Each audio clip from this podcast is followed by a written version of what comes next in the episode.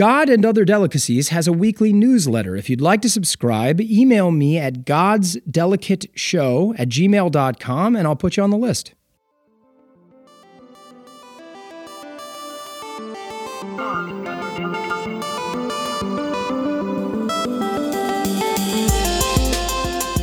Hello, everyone. Welcome to God and Other Delicacies. I'm Nicholas D'Agosto. I get to talk to people about God on this show. I love it. I'm glad you're here. Let's get into it. Today, I have the privilege of welcoming Jessalyn Gilsig to the show.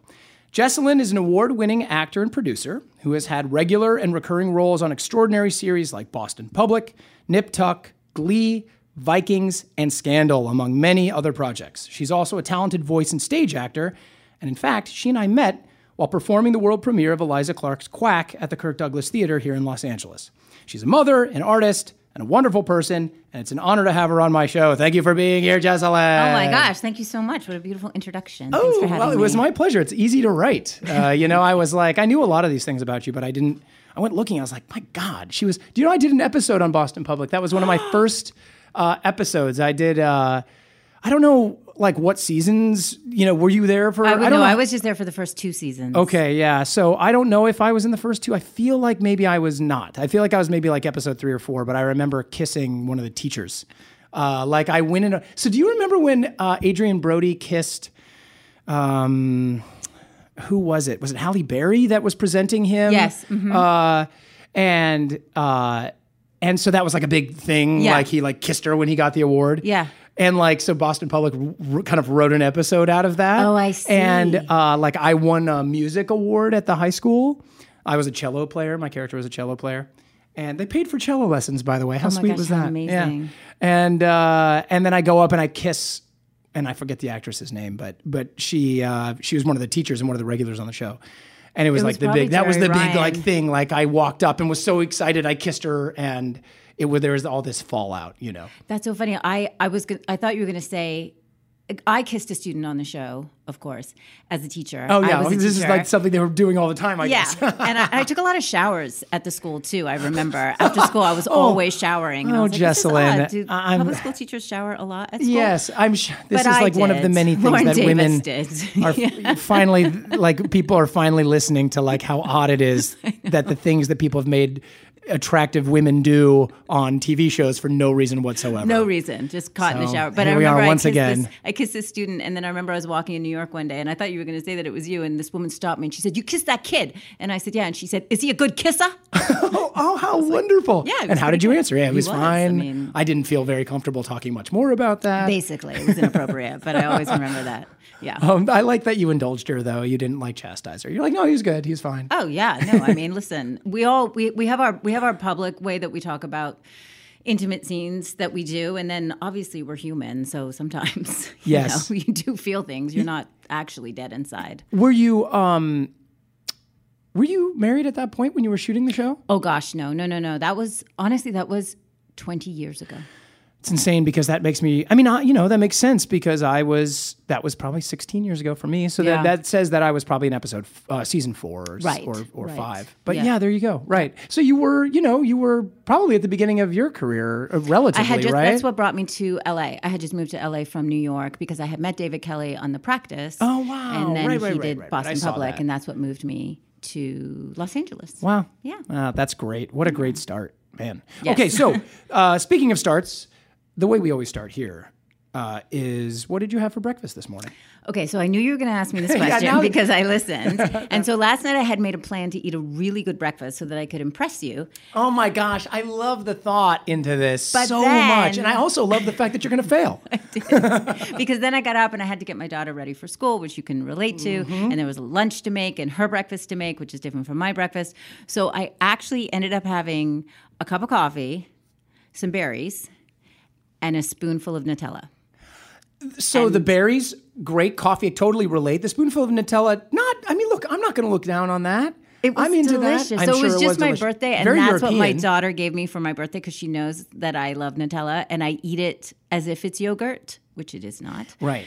Um, it might have protein in it. It has hazelnuts. It probably and is. It's nuts and, and but heavy chocolate and the yeah, hazelnuts, right? Yeah. Is the deal? And I love okay. it. And she doesn't like it. So if there's a jar in the house, there's only one person who might have eaten it, and it's me. That's amazing. Yeah. And that's one of the rare occurrences where something that would be such a delicacy and such a delectable treat isn't like fought after after the child. Like I grew up with, right. you know, I grew up, I was in the middle of five, and my mom would bring home like a box of Little Debbie's or something, mm-hmm. and I would grab one, even if I didn't want to eat it right then, and I would hide it in my room and save it, because sure. my family would, the deal was with like five kids, they were gone the minute it was brought home. Yeah, so I, can I would just imagine. Like, so, so you actually, you're not feeling this uh, pressure at all for your favorite, one of your favorite treats. I have a problem where my daughter is so, she's more like you, she's so self-controlled that she doesn't eat any of her treats. Huh. And I have said to her, if you don't eat these, you cannot expect them to be here. That's because amazing. I have no self-control. Right. So I will, for example, she still has her Easter chocolate sitting on the table, and it haunts me, and yes. these little bunnies are just staring at me, and I'm I'm trying to be a good parent and not break into them, but she doesn't care. She's just she I don't know, she likes receiving the treat, but then actually has no interest in consuming it. I, she might not be my child. Aha. It's possible. Well, it actually gives me some sympathy for my mother too. Like my I I never really paid attention to this, but I did the same thing. You know, we'd get a we'd get a pillowcase full of candy. I mean, when on on like uh, Halloween, and uh, and I would save all the best ones. For some reason, like my deal was I would save all the coolest ones, eat the crappy ones, and then I'd forget to kind of eat them later. And then my mother would would eat them. She'd yeah. find she because she knew where everything was in yeah. the house. Uh, she found my, she would often go, like if I wanted to, her thing is like a titch of chocolate, like the word titch. I don't, do you use that word? No, titch? I like That's that like my, word. One of my mother's words. I yeah. don't know if it's like regional, uh, but she's like, oh, I'm just a titch of chocolate. This is like her thing. And she would go up and get a titch of chocolate from Nick. And, uh, uh, but I think, and I don't know if you're, it'll be interesting as your daughter gets older, if you can like, if she can articulate this, or maybe she can art- articulate it now, but I kind of, I'm one of those guys that likes to fast sometimes. Uh-huh. So I actually get like a certain weird psychological benefit from like seeing something and saying no to it. Right. I don't that know control. Why that is. I yeah. think she's a little that way too. It's like kind of a power game yep. I play with myself sometimes. Mm-hmm. And I don't, I, I, talking about it now makes me realize that I do it, but it's sort of interesting. I that don't is know. Interesting. I think she is that way. She's, inc- she's has an, ama- mo- more self-control than any person I've ever yeah, met. Yeah, that's extraordinary. Yeah. So maybe, when's your birthday? April seventeenth. No. Is she an April baby? No. All right, well, let's get into, uh, you know, let's get into the easy stuff. Um, how and when were you introduced to the idea of God in your life? Uh, I, I am so adoring how I slam into this question with people. I and know. Even though you know it's coming, like, yeah, it just makes me really happy because it's such a, I don't know, I just, this is like a topic, obviously I'm doing this show, I love talking about it. Yeah. But I also love that it's like, how do you start? You know, I love watching people try to like rev up the machine. Where are you going to start? Well, it's interesting because, um, you know, it, as I said earlier, thank you, thank you for having me, and thank you for mm. even inviting this kind of uh, exploration, because for the past few days I've really been reflecting on this and trying to figure out exactly where where it sits in me. Thank you. That's beautiful. It's really interesting. It's really it's a nice gift, and wow. I hope it, I hope that kind of prompts it in everybody, because I imagine it's going to be different. As many people as there are, there are that many relationships to this subject, and I definitely have been grappling with this uh, with this um, the definition of God versus religion, because the truth is that I don't have the best uh, relationship with any of this subject mm. because, so my mother was raised Catholic and my father was raised Jewish. And they, where are you in the world or the country? I know where you're from. So but... I'm from Montreal. Uh-huh. My mother came from England. She was born in thirty-nine and my dad was born in forty, and he grew, he was born in Montreal, but his parents came from Eastern Europe and they fled the Cossacks. Wow. Yeah. So, and then anyone who stayed behind Uh, perished in the Holocaust. Of course. So if wow. you meet anybody who has my last name, they are my first cousin. Wow. Yeah. So there's a lot That's there. Extraordinary. And my parents were unique because at that time they met and they fell in love and they decided to get married, and they did neither of them converted.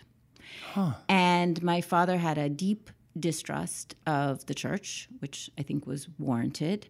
And my mother has a very deep attachment to the church because she was raised Catholic. She went to, she was taught by nuns, and she was excommunicated because she was not married in the church. Oh, wow. Of yeah. course, I mean, of course, because I know that that was the story. But when you hear, I, every time I hear somebody talk about it as like, this is the this is the emotional weight that my parents carry, it just brings it home. You know, it takes it out of the history books and really makes it real how punishing the church has been to people, you know, and, and, and I know that it's important that we, you know, understand that people continue to have, and here's your mother, you're, you're, even though she was punished with this, she still had an affinity, is what you're going to talk about. But, you know, nonetheless, the punishment that the church has handed down for these types of transgressions over the years is just extraordinary. But anyway, that's exactly it. So yeah, no, but you're you're articulating it. I mean, I was mostly worried that I wouldn't be able to articulate this, but that's oh, exactly no, what right. I'm describing. So my first introduction to God, God in that formal sense associated with religion, was a lot of pain. Wow. Uh, we were... Not for a long time, we were not accepted by the Jewish side of the family, wow. and for a long time, we were not accepted by some of my mother's family. Can I ask a quick question? Uh, so they meet in Montreal? They did. They met in Montreal. Okay, so so they both left for different reasons. Your your your father's fa- how young was your father when he left? So my father, no, my father was born in Montreal. He His was born in Montreal. Born okay, in okay. Eastern so, Europe. Yeah. So that so so your grandparents left. Yeah. And set. Okay. And then and then and it was the same with your mother. Your her parents. No, your no, mother, my mother actually came was to Montreal born in, England. in yeah. the twenties. Yeah, she was raised in London.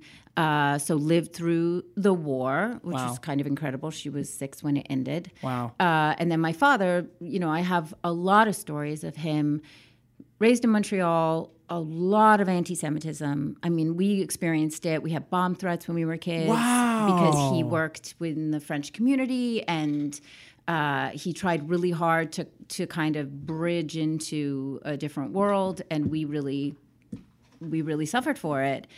Uh, wow. So, and then so I, as a young child, you're you're not hearing them directly, but you're.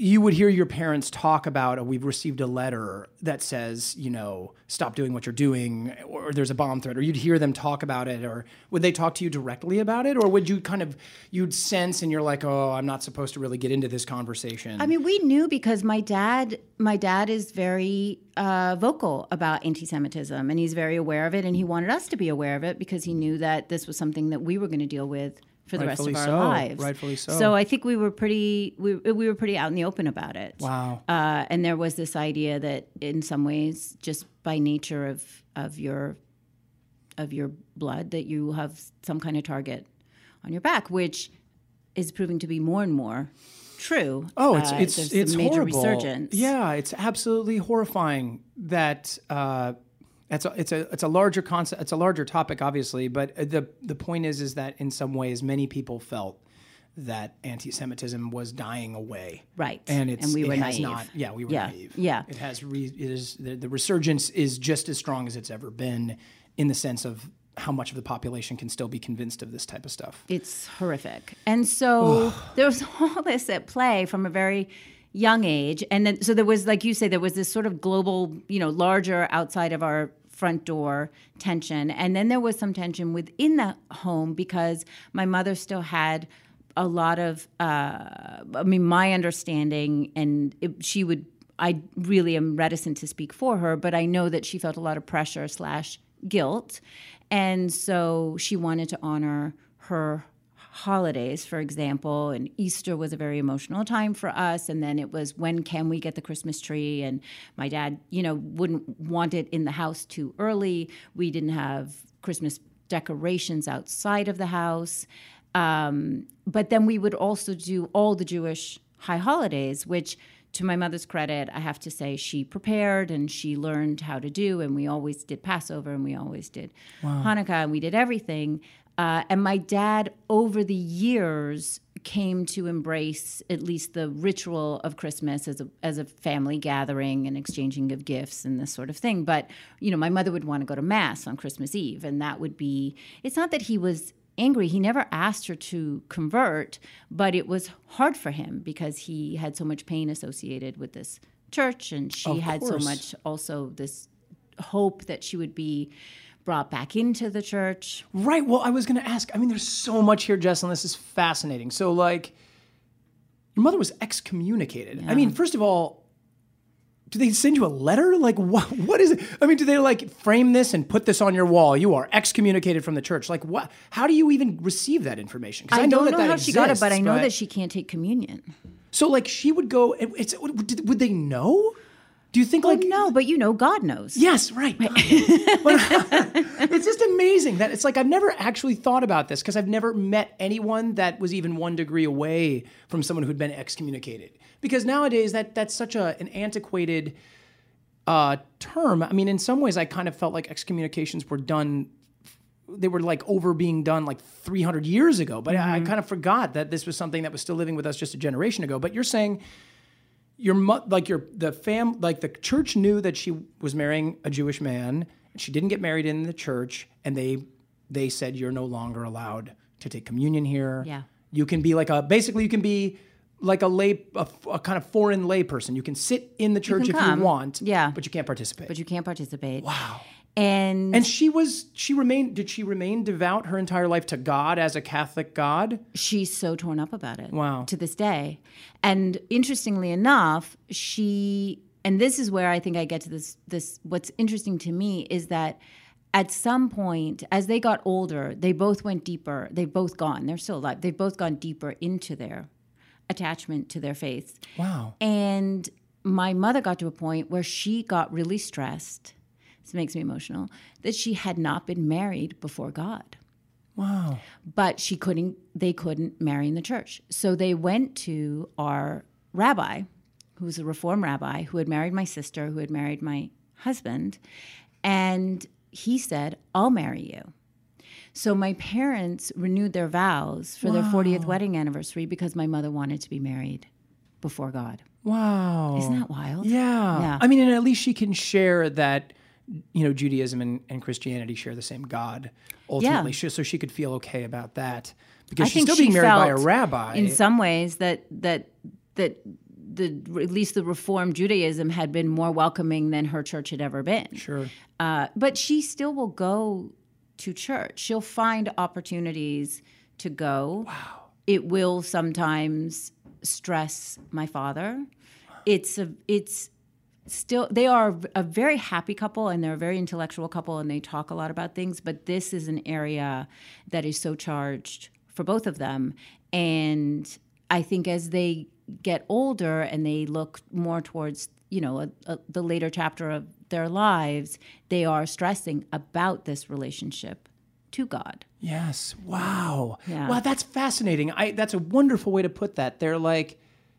They kind of realized they couldn't ever solve it between them, so they had to go further into their own relationship with God to like make peace with it. Yeah, living sort of living together but separately on this issue, which they always have. Wow, yeah. That's really this is absolutely gorgeous stuff, Jessalyn. Thank you for coming in. Well, thank you. Like I said, I was nervous in a, a little way because I knew that it was. It was loaded for me, but I also I also thought, oh, this is kind of an opportunity for me to try to kind of. Figure out this puzzle because it's such a big part of my of of who I am. The odd thing is that the price of it in a in a way is that my sister and I, I have one sister, we had nothing, right? Because neither parent could influence us. My mother was never going to invite us to ask for us to be christened. We were culturally Jewish, I would say, and I identify as Jewish. I feel Jewish. A lot of Jewish people will tell you that I'm not Jewish because right. my I mean, mother's be, not Jewish. Right. But I feel that's not an up to affinity. Them. Right. Frankly, yeah. You know, some people would say that it's up to them if they're, you know, Orthodox or something. But, but you know, kind of frankly, screw them. Like you get to identify the way you identify. Well, it's interesting. Um, our lovely friend Dan, who yeah. hopefully oh, yeah. you're going to get Dan to speak to. Yeah. Who, who, who will be on the show eventually. So yeah. when we were do, doing the play, all of us together, it was Yom Kippur, and I used to fast on Yom Kippur. But then uh, my sister, whose, mar- whose husband is Jewish, when she had her second son, when they had the bris, I was asked to, I was the godmother, so I was asked to carry the baby into the, into the, um, into the bris. And the rabbi came up to me, who was a woman, and she said, "You can't carry the baby. You're not Jewish." Amazing. I know. It really devastated me. And so I had said to Dan, "Look, I don't fast anymore because I've been, you know, I don't I don't know where I sit." And Dan, God love him, and I won't tell his story, but he said, "Listen, it's not up to others to tell you who you are. You decide." And anybody who looks at, he was saying it, at his own profile could presume to tell him who he is and who he isn't, but he wouldn't give up that power. And wow. That was really beautiful. That was one day in rehearsal. He yeah. he really shifted my my perspective on that, which was kind of amazing. That's beautiful. Yeah. Has it has it made you? So I'm sorry. So how long? How long? I, I missed something. How long were you not practicing? Or do, or so let's say my nephew was born, you know, twelve years ago. Okay, so for yeah. twelve years, you you no longer pra- you stepped away from sort of fast. practicing any. I mean, of the, I did the Passover. Coincidentally, your child, uh, your daughter, is twelve years. So yeah. so your so your child's been alive. You know, her life has coincided with uh, this step, this one further step away from practicing. Right. Uh, in the synagogue. Yeah. Right. Yeah. And but what you're saying is in the last year you might have had a turn back towards understanding a way that maybe you would practice again in the synagogue. Have you started to practice again a little bit or go attend a service? So I I I dance around this all the time. I've considered converting before. I uh, have considered joining a synagogue. So then the other thing that I struggle with is that I don't, because of my own experience and because of just the way I feel about the world, I don't like anything that tells you that everybody in this room is chosen and everybody right. outside of this room is less than. Right. And I don't care what room you're in. I don't respond to that message. And that is a message that occurs really in any house of worship that I feel I've ever been in. Yes. So that to me has been what has caused so much suffering in my own family, is this idea of this side of the table is chosen, this side of the table is not chosen. So I'm always in this sort of dance with how much I really want to participate and how much I don't. And then ironically, I don't actually feel that any of this for myself has to do with God, because for me, it has more to do with a kind of cultural affinity and a and a kind of respect and an honoring of my family and of how they've suffered, how they suffered, and always wanting to be sure that I'm kind of standing in allegiance and, and kind of providing the example to kind of combat any kind of uh, prejudice that mm. is obviously ongoing and continuing to build. So I don't want to abandon the identity, because I think it's really important to be honest about it and to and to represent. You're speaking specifically about Judaism. Yes. I mean, yeah. that's because that's not a really a Christian burden anymore, right? Right. You know, maybe at, at one time, certainly for those of us that I, you know, as I say, I was raised Catholic, we can all identify with, you know, there, there was a time when Christians were thrown to the lions and things like that. The time is a long time ago. Right. You know, that was, you know, in three hundred A D or something, Constantine sort of makes it the, the universal religion, but the, Jew, the Jewish people never got that. I mean, and, it's and I just had uh, Jeff Astroff, I was telling you a little bit about this, yeah. on the show last week, and uh, this is a man who's also raised Jewish, uh, both parents Jewish, and and very, very, very deeply uh, resonates with him that he is one of a, of a few that are paying allegiance, you know, showing their allegiance to their cultural identity and the importance of keeping their way of life alive. And it's interesting that you feel that to some extent, you know, you, you feel it actually quite a bit, but you're I still do. struggling to figure out how that works, having been the child of people that were already one major step removed. Mm-hmm. So now you're another generation, so you're one more step removed. Mm-hmm. How are they gonna, how are they gonna impart that type of that type of devotion to you? And so now here you are struggling to find it in your own, and yet you feel this, you feel a strong identity, like almost a sense, do you feel a sense of purpose uh, that maybe you really need to, it sounds like you're trying to articulate how to find your purpose with it in your day-to-day. Yeah, I do feel, I do feel a sense of purpose, and I do feel responsibility Uh, to share it with my daughter. Wow. And so we do the high holiday, you know, we'll do Passover, we'll, we'll do the high holidays, we'll talk about it, we'll talk about our family history, we'll talk about my father's experiences and Um, and we'll talk about world events, because I do feel exactly as you're saying, it's really complicated because I don't know how much of it is actually spiritual mm. and how much of it instead is, like you're saying, this kind of responsibility to keep the voice alive, because because it's so, the the the image is so distorted. That's okay, everyone. Uh, we're going to get to listen to Jessalyn's phone call. Oh my gosh! I'm not quite sure. Who who is it? Who do I get to talk to? I booked it. That's so great. Oh no! Great call. You were just about to say that you want to you want to impart this to your daughter, mm-hmm. um, and and you you you're not quite sure. I mean, the key here it, that's so interesting is that here we have.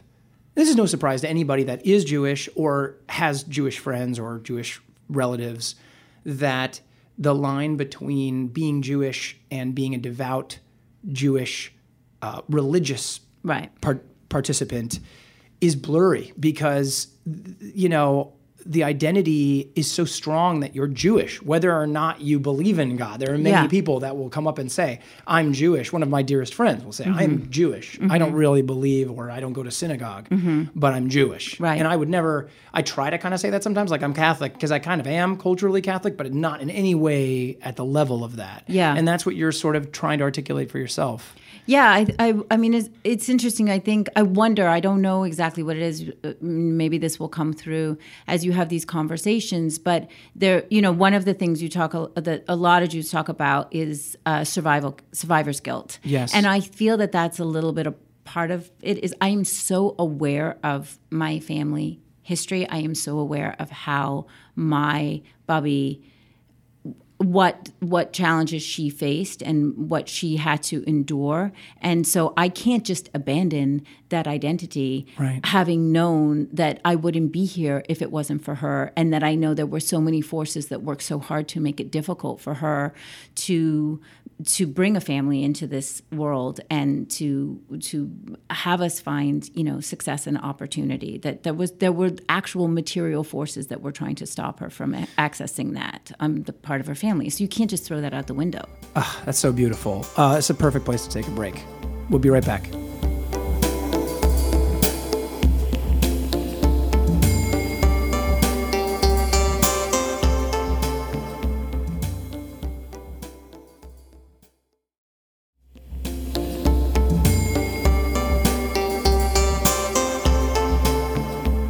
All right, everyone, we're back with Jessalyn Gilsig. Uh, man, uh, it's what a great opening. Jessalyn, you've given me so much to want to ask you about, um, and you've been so beautifully articulate. I really appreciate it. Um, Thank you.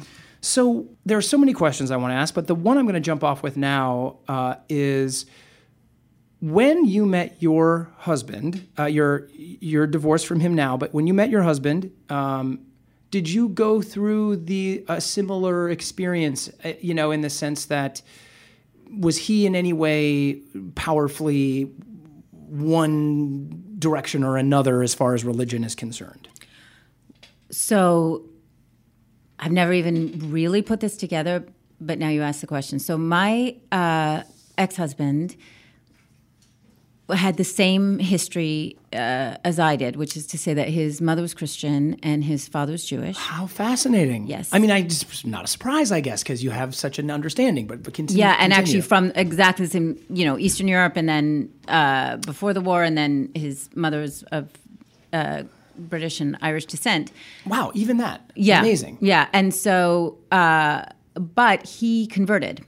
Uh, so that he could be bar mitzvahed. So when he oh. was fifteen, uh, I think, no, I guess thirteen, sorry. He was, not only was, did he convert, but he converted in a, a conservative ceremony, which he would talk about a lot because I think it was quite intense. Uh, so, so he made it, do, was it a spiritual decision or did he just want the presents? No, I think it was his dad. I think his, his dad his wanted him to be bar mitzvahed, and but you couldn't be bar mitzvahed. I mean, this is the thing that I deal with my daughter. She can't really technically be bar mitzvahed unless she's actually Jewish. So he had to actually become Jewish so that he could be bar mitzvahed. Right, and you're and and then of course, not to mention how his mother feels about this. Right, this is a wholly different thing. But there are yeah. all these complications. You can have him you're... on the show if you want. But I'm I'm ambivalent, but okay, continue, continue.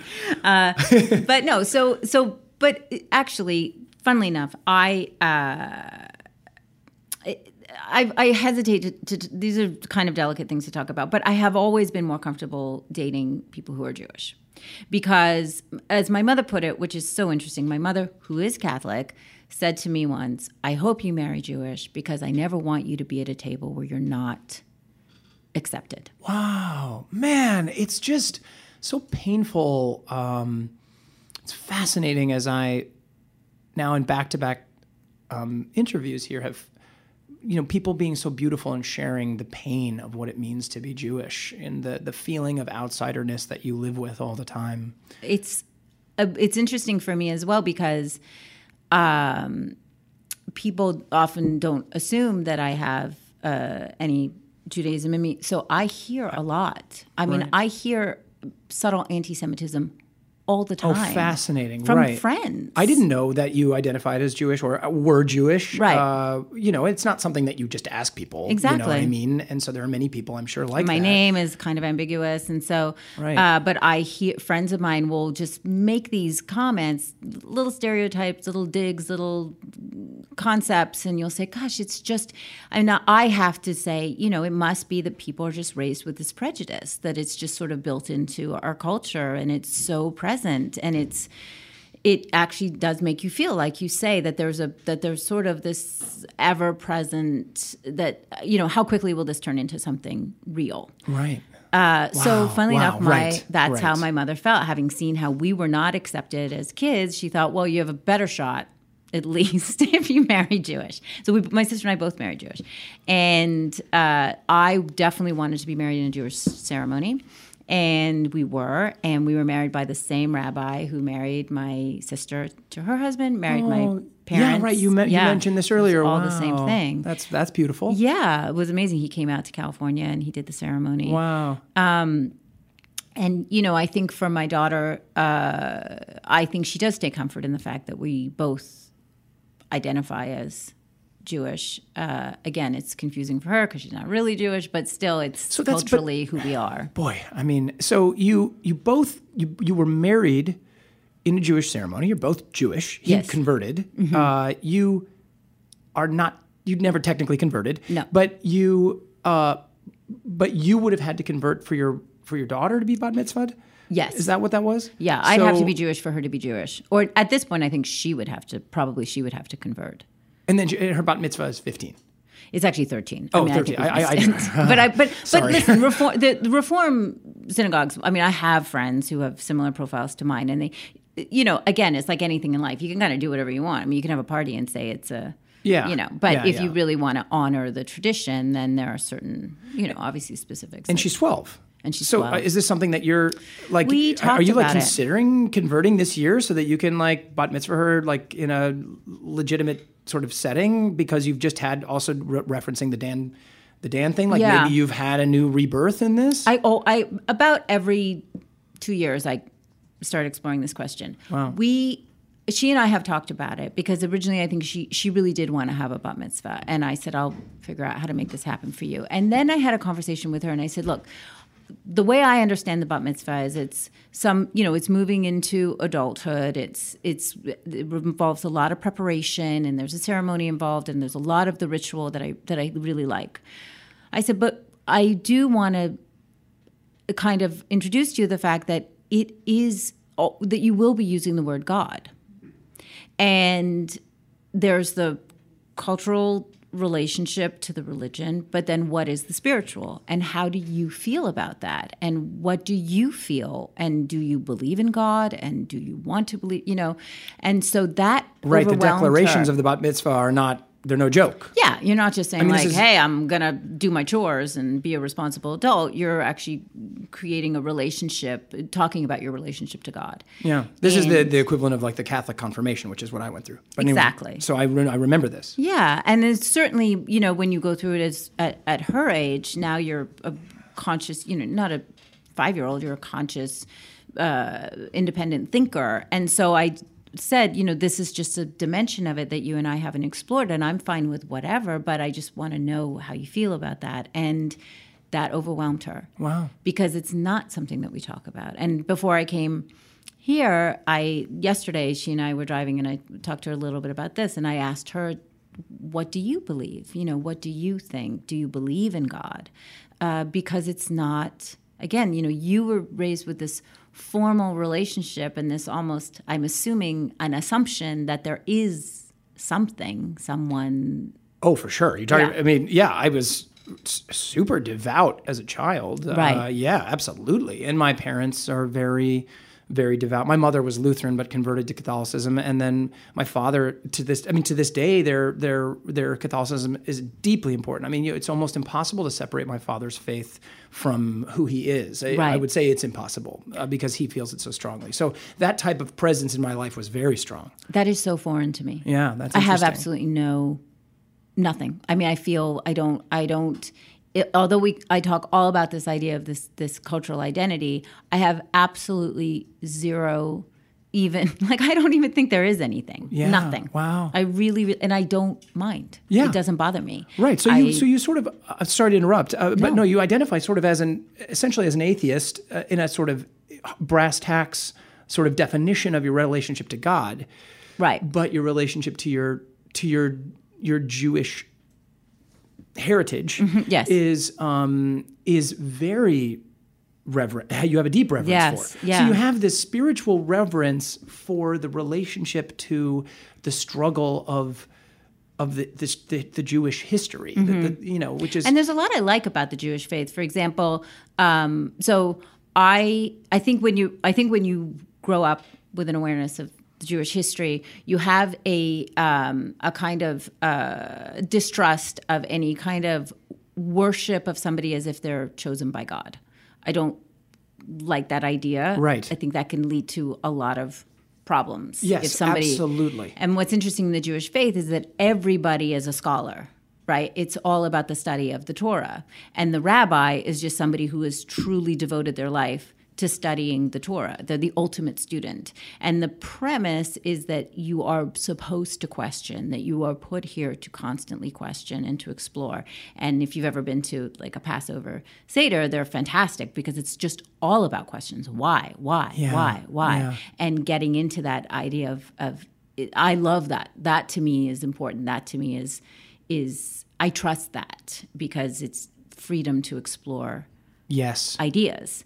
Um, so yes, I love that uh, about um, uh, again there in like in any religion there is a, a, a spectrum of fundamentalism to uh, liberalism, of course, with the way people relate to it. Uh, I have many friends that are fall very much further on the reform to not even identifying in a sort of synagogue sense, but um, but absolutely like the idea that there is a sort of You know, the, the core the core difference between Christianity and Judaism being that the Messiah has come for Christians and the Messiah never came. And so like, or has yet to come yeah. for, for Judaism.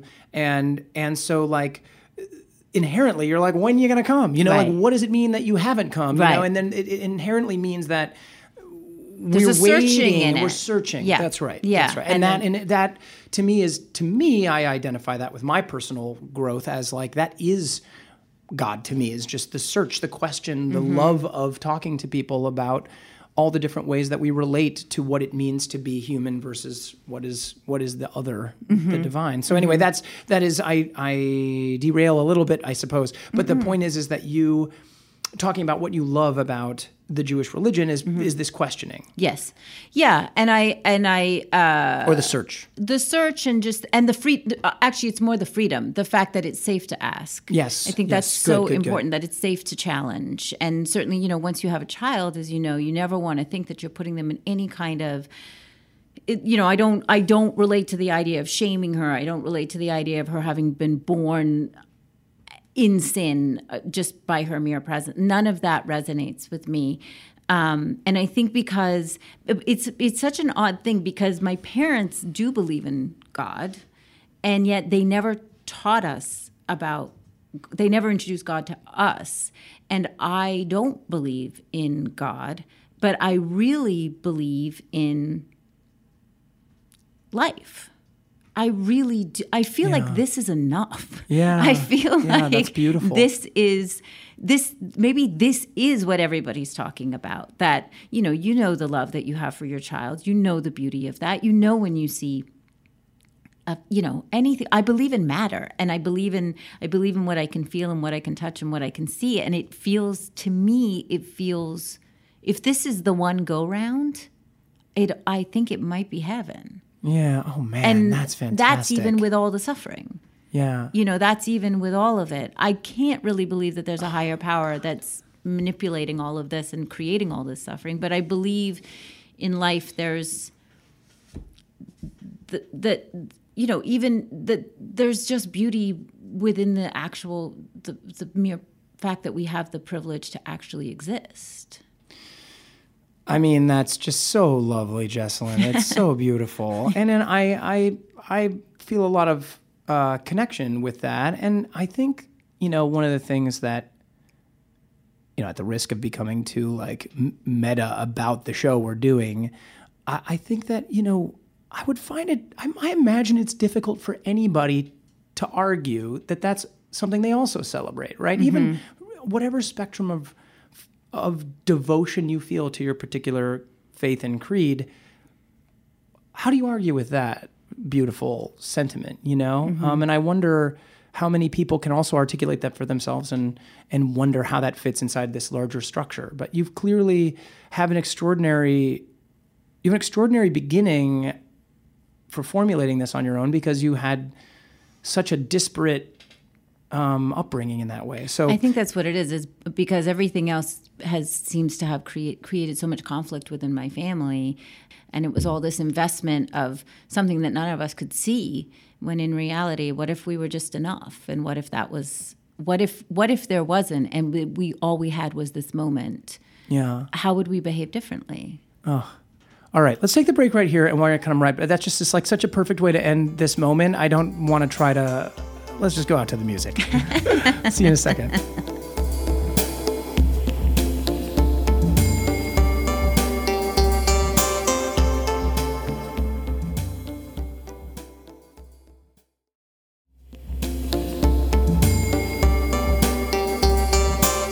Hi, everybody. Welcome back. Uh, it's our last segment here with Jessalyn, and man, I've had such a good time talking to you.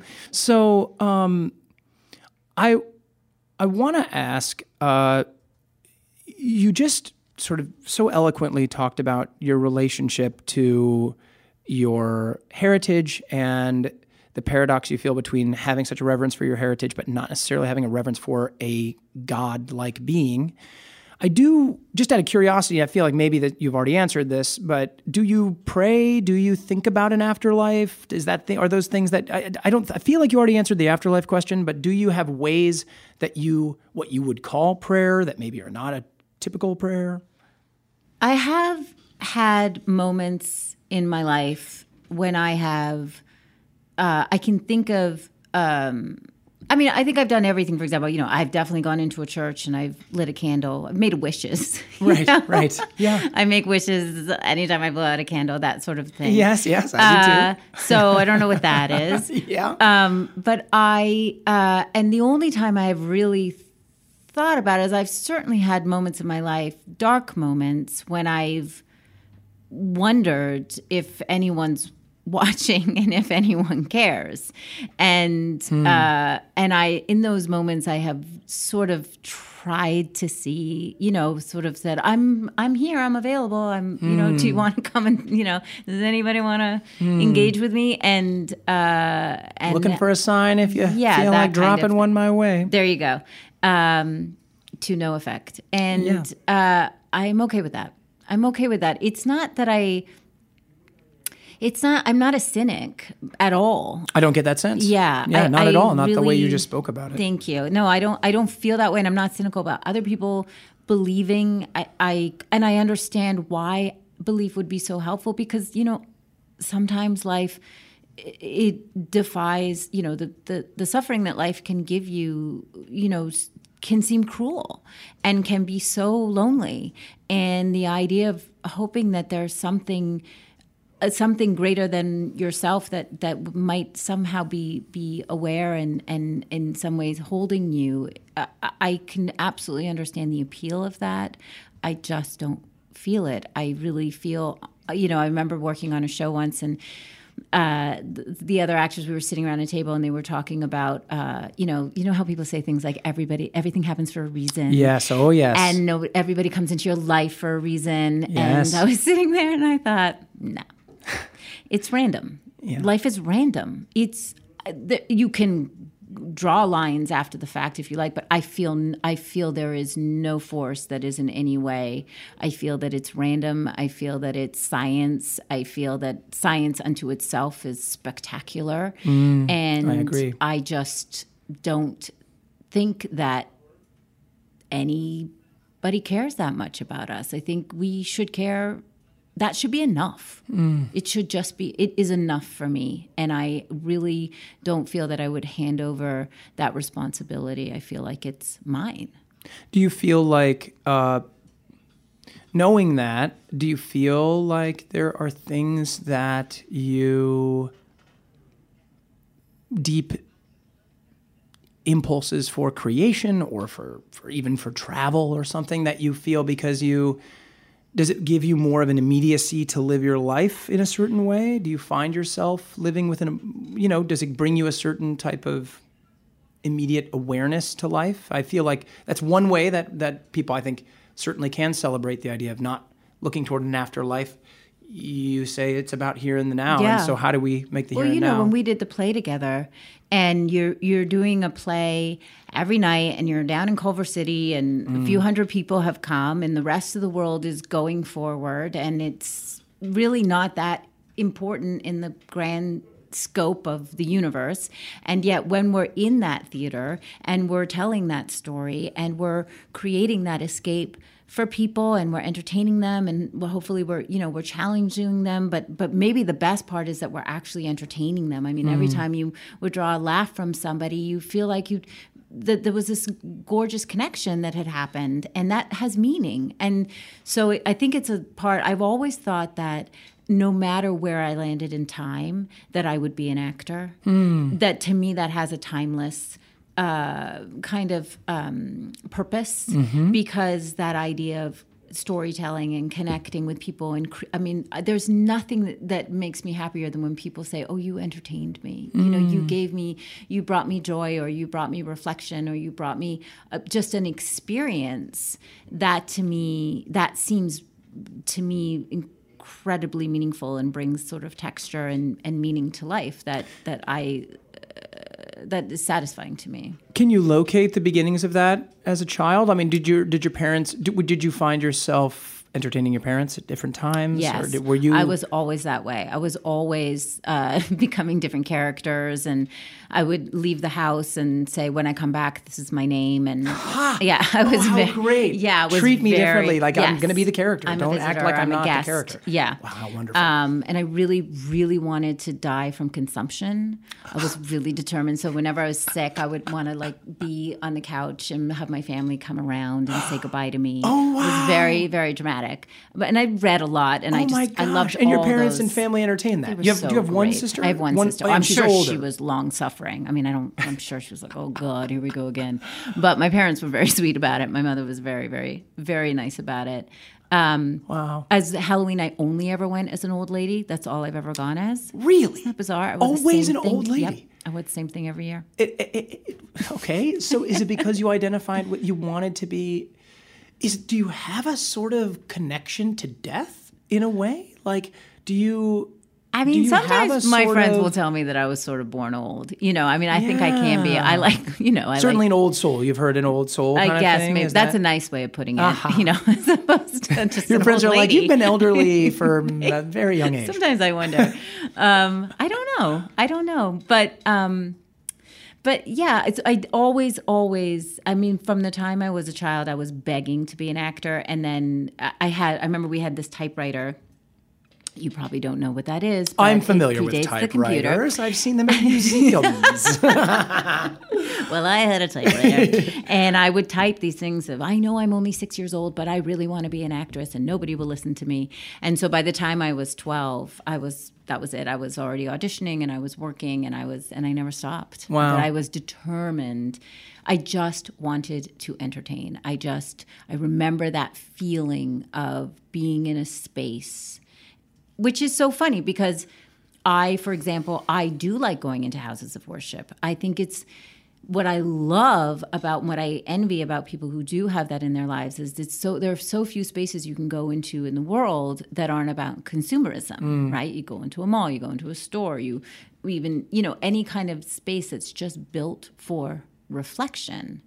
And I do feel that in a theater. I feel as though there's something that happens and you had to be there. And if you weren't there, you missed it. Yeah.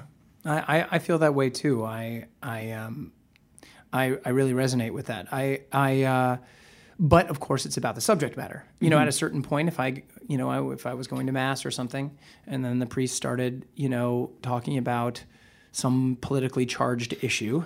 Yeah. Uh, then all of a sudden I'm turned off. Yeah. And I, this is not a moment of reflection for me. This right. is a moment of now this is political. Um, and that's, those are the, the traps of being in a place like that. But in a place where you're in the theater, you can be political, you can be reverent, but everyone understands from the get-go that this is a place for,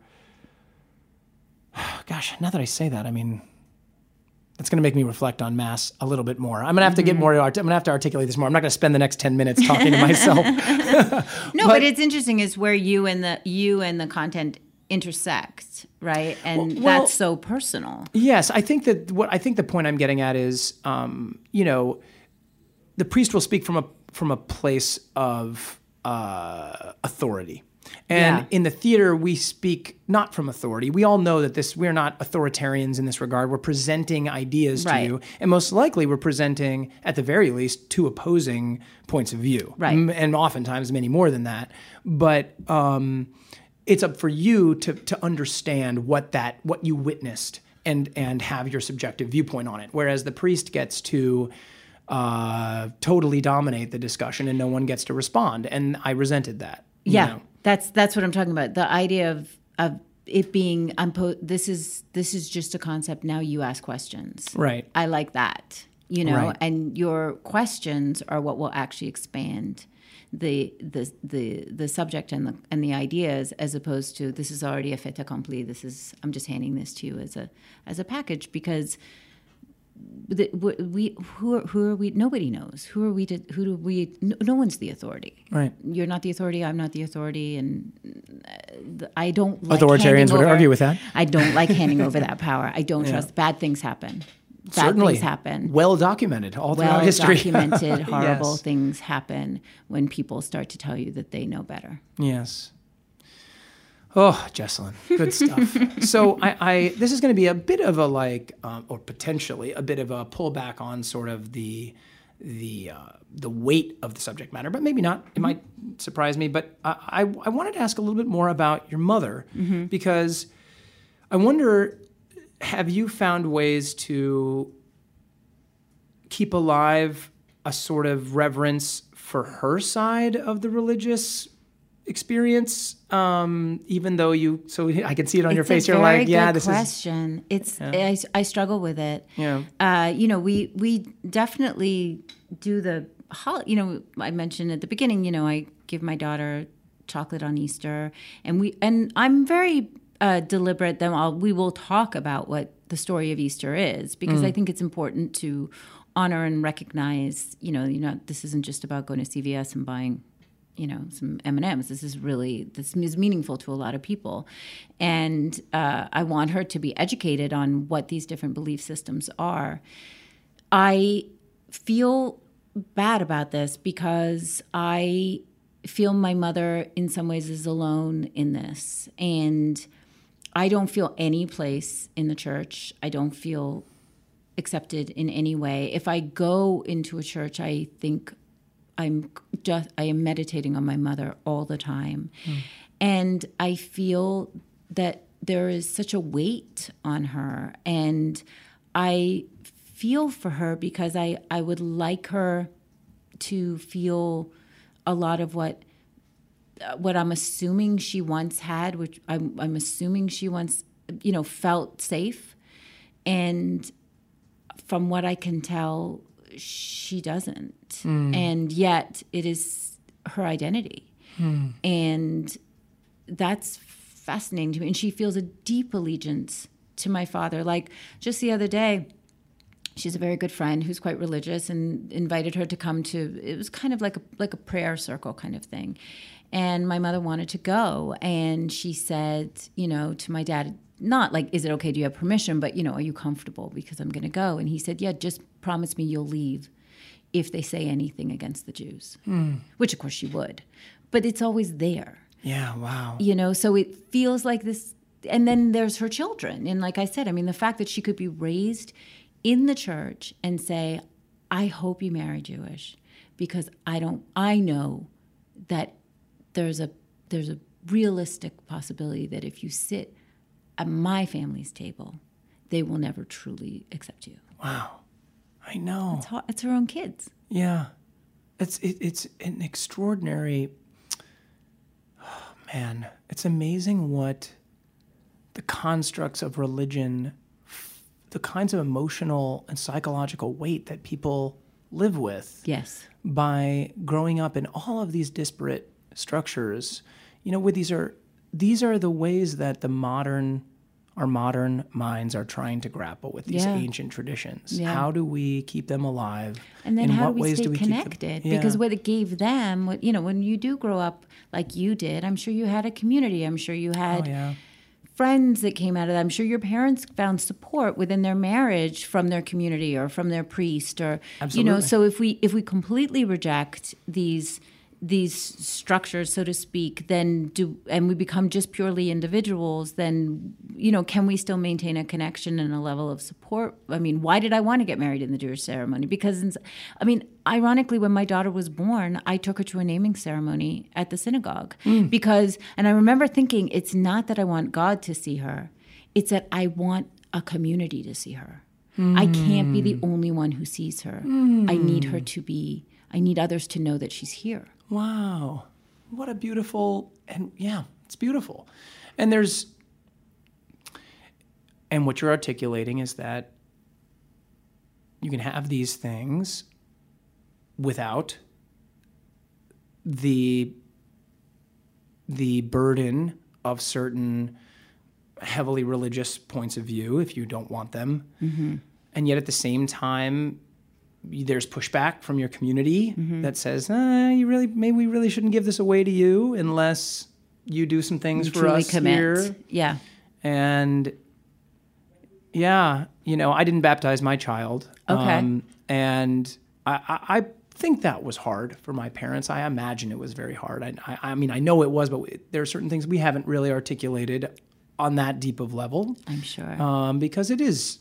Something that you don't want to hurt the other person yeah. for their for their way of being. But you're at peace with that.